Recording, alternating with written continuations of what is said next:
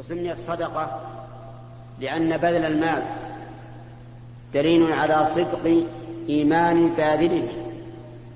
فإن المال محبوب إلى النفوس كما قال الله تعالى وتحبون المال حبا جما والإنسان لا يبذل المحبوب إلا لما هو أحب منه. فإذا كان هذا الرجل أو المرأة بذل المال مع حبه له دل ذلك على أنه يحب ما عند الله أكثر مما يحب ما له وهو دليل على صدق الإيمان. وفي قوله تؤخذ من أغنيائهم فترد على فقرائهم دليل على أن لولي الأمر أن يأخذ الزكاة من أهلها ويصرفها في مصارفها. وأنه إذا فعل ذلك برئت الذمة. ولكن لو قال قائل أنا لا آمن أن يتلاعب بها من يأخذها ثم يصرفها في غير مصرفها نقول له أنت إذا أديت ما عليك فقد برئت ذمتك سواء صرفت في مصارفها أم لم تصرف. لكن قال الإمام أحمد إذا رأى أن الإمام لا يصرفها في مصارفها فلا يعطه إلا إذا يعني طلب منه ذلك وألزمه به وحينئذ تبرأ ذمته. وبناء على هذا لا بأس أن يخفي الإنسان شيئا من ماله إذا كان الذي يأخذها لا لا يصرفها في مصارفها لأجل أن يؤدي هو بنفسه الزكاة الواجبة عليه.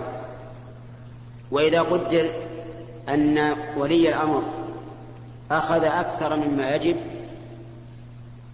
فإن ذلك ظلم لا يحل لولي الأمر. أما صاحب المال فعليه السمع والطاعة لقول النبي صلى الله عليه وسلم اسمع وأطع وإن ضرب ظهرك وأخذ مالك. وإذا قدر أن ولي الأمر أخذ دون الواجب وجب على صاحب المال أن يخرج البقية. ولا يقول إني أخر إنه أخذ مني وبرئ الذمة لأنه إذا قدرنا أن الزكاة ألف وأخذ ثمانمائة فعليك أن تكمل المائتين تخرجها. ومن فوائد هذا الحديث أنه يجوز صرف الزكاة في صنف واحد من أصناف الزكاة وأصناف الزكاة ثمانية الفقراء والمساكين. والعاملون عليها والمؤلفة قلوبهم والرقاب والغارمين وفي سبيل الله وابن السبيل. فإذا أداها إلى واحد من هذه الأصناف أجزأ. بل إذا أداها إلى واحد من من من هذه الأنواع يعني واحد من من من نوع واحد يعني مثل أعطى زكاته كلها فقيرا واحدا فلا حرج. فلو قدر مثلا أن شخصا عليه مائة ألف ريال دينا وزكاتك مائة ألف. وقضيت دينه كله فإن, فإن ذمتك تبرأ بهذا. وعليه فيكون معنى قوله تعالى إنما الصدقات للفقراء بيان المصارف فقط ولا يجب أن تعطي كل الأصناف الثمانية ولا يجب أن تعطي ثلاثة من كل صنف. بل إذا أديتها لواحد من صنف واحد أجزأ ذلك كما في هذا الحديث. ويستفاد منه أن الزكاة تصرف في بلدها أي في بلد المال. وقد سبق ذكر ذلك وبيان أنه لا يجوز أن يخرج زكاته عن البلد الذي فيه المال إلا إذا كان هناك مصلحة أو حاجة أكثر وأما ما دام فيها مستحقون فلا فلا يخرجها بل يزكيها في بل يؤدي الزكاة في نفس البلد. ثم وفي الحديث أيضا دليل على تحريم الظلم وأنه لا يجوز للساعي على الزكاة أن يأخذ أكثر من الواجب. ولهذا حذر النبي صلى الله عليه وسلم معاذا فقال له إياك وكرائم أموالهم. الكرائم جمع كريمة وهي الحسنة المرغوبة. وفيه دليل على أن دعوة المظلوم مستجابة لقوله فإنه ليس بينها وبين الله حجاب. وفيه دليل على أنه يجب على الإنسان أن يتقي الظلم ويخاف من دعوة ظالمه ويخاف من دعوة المظلوم لأن الرسول صلى الله, صلى الله عليه وسلم أمر بذلك فقال اتق دعوة المظلوم فإنه ليس بينها وبين الله حجاب. والله موفق. نقل المؤلف رحمه الله تعالى عن أبي هريرة رضي الله عنه عن النبي صلى الله عليه وسلم قال من كانت عنده مظلمة لأخيه من عرضه أو من شيء فليتحلله منه اليوم قبل أن لا يكون دينار ولا درهم.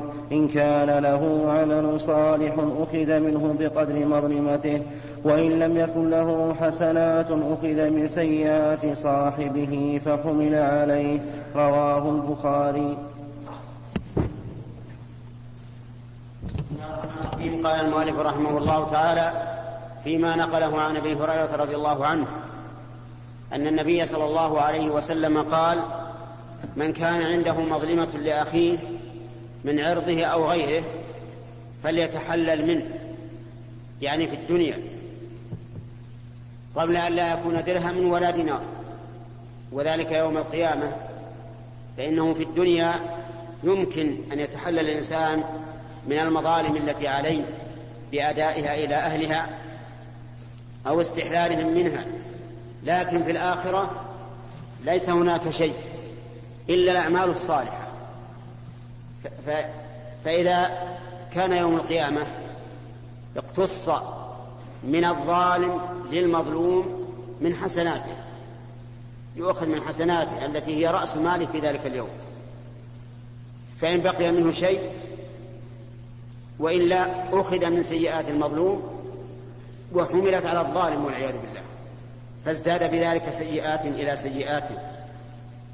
وظاهر هذا الحديث أنه يجب على الإنسان أن يتحلل من من ظلم أخيه حتى في العرض سواء علم أم لم يعلم.